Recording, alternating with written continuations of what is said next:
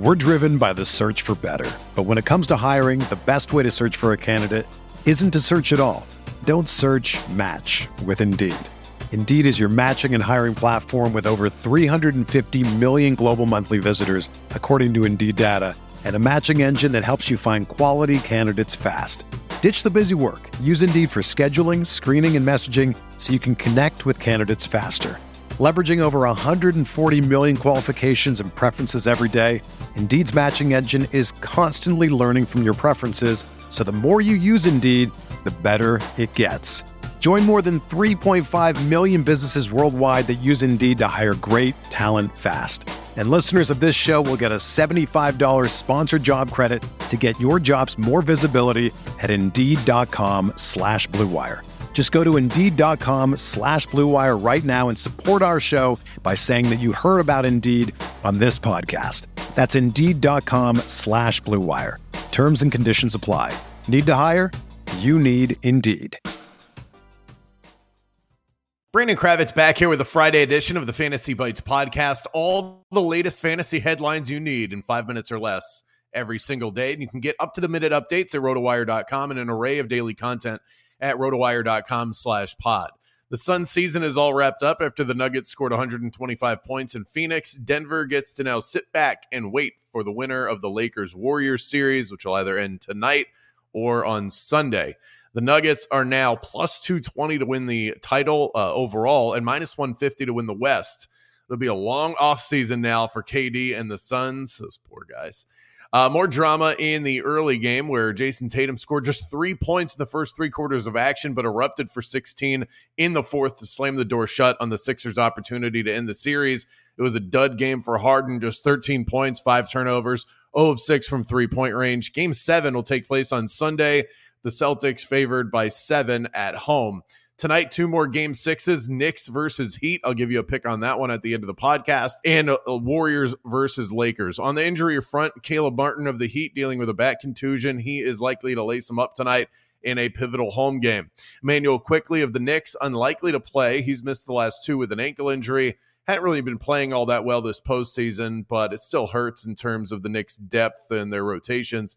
Andrew Wiggins of the Warriors is dealing with some cartilage damage to his ribs. You can find him listed on the injury report. He's questionable as of right now. And given the newness of the injury, he's at least a small threat to miss tonight's game, but I, I, still doubt it. But keep an eye on that. The same can be said about Anthony Davis. Davis left game five with a head injury and was supposed to be entered into the concussion protocol but doesn't seem like anybody is all that concerned with the injury. The source close to Davis said, quote, I don't envision a scenario where he doesn't play. So I guess we're just going to skip that protocol altogether then. I'd be shocked if Davis missed tonight. Uh, given the importance of the game and the ability to close out with a Lakers win.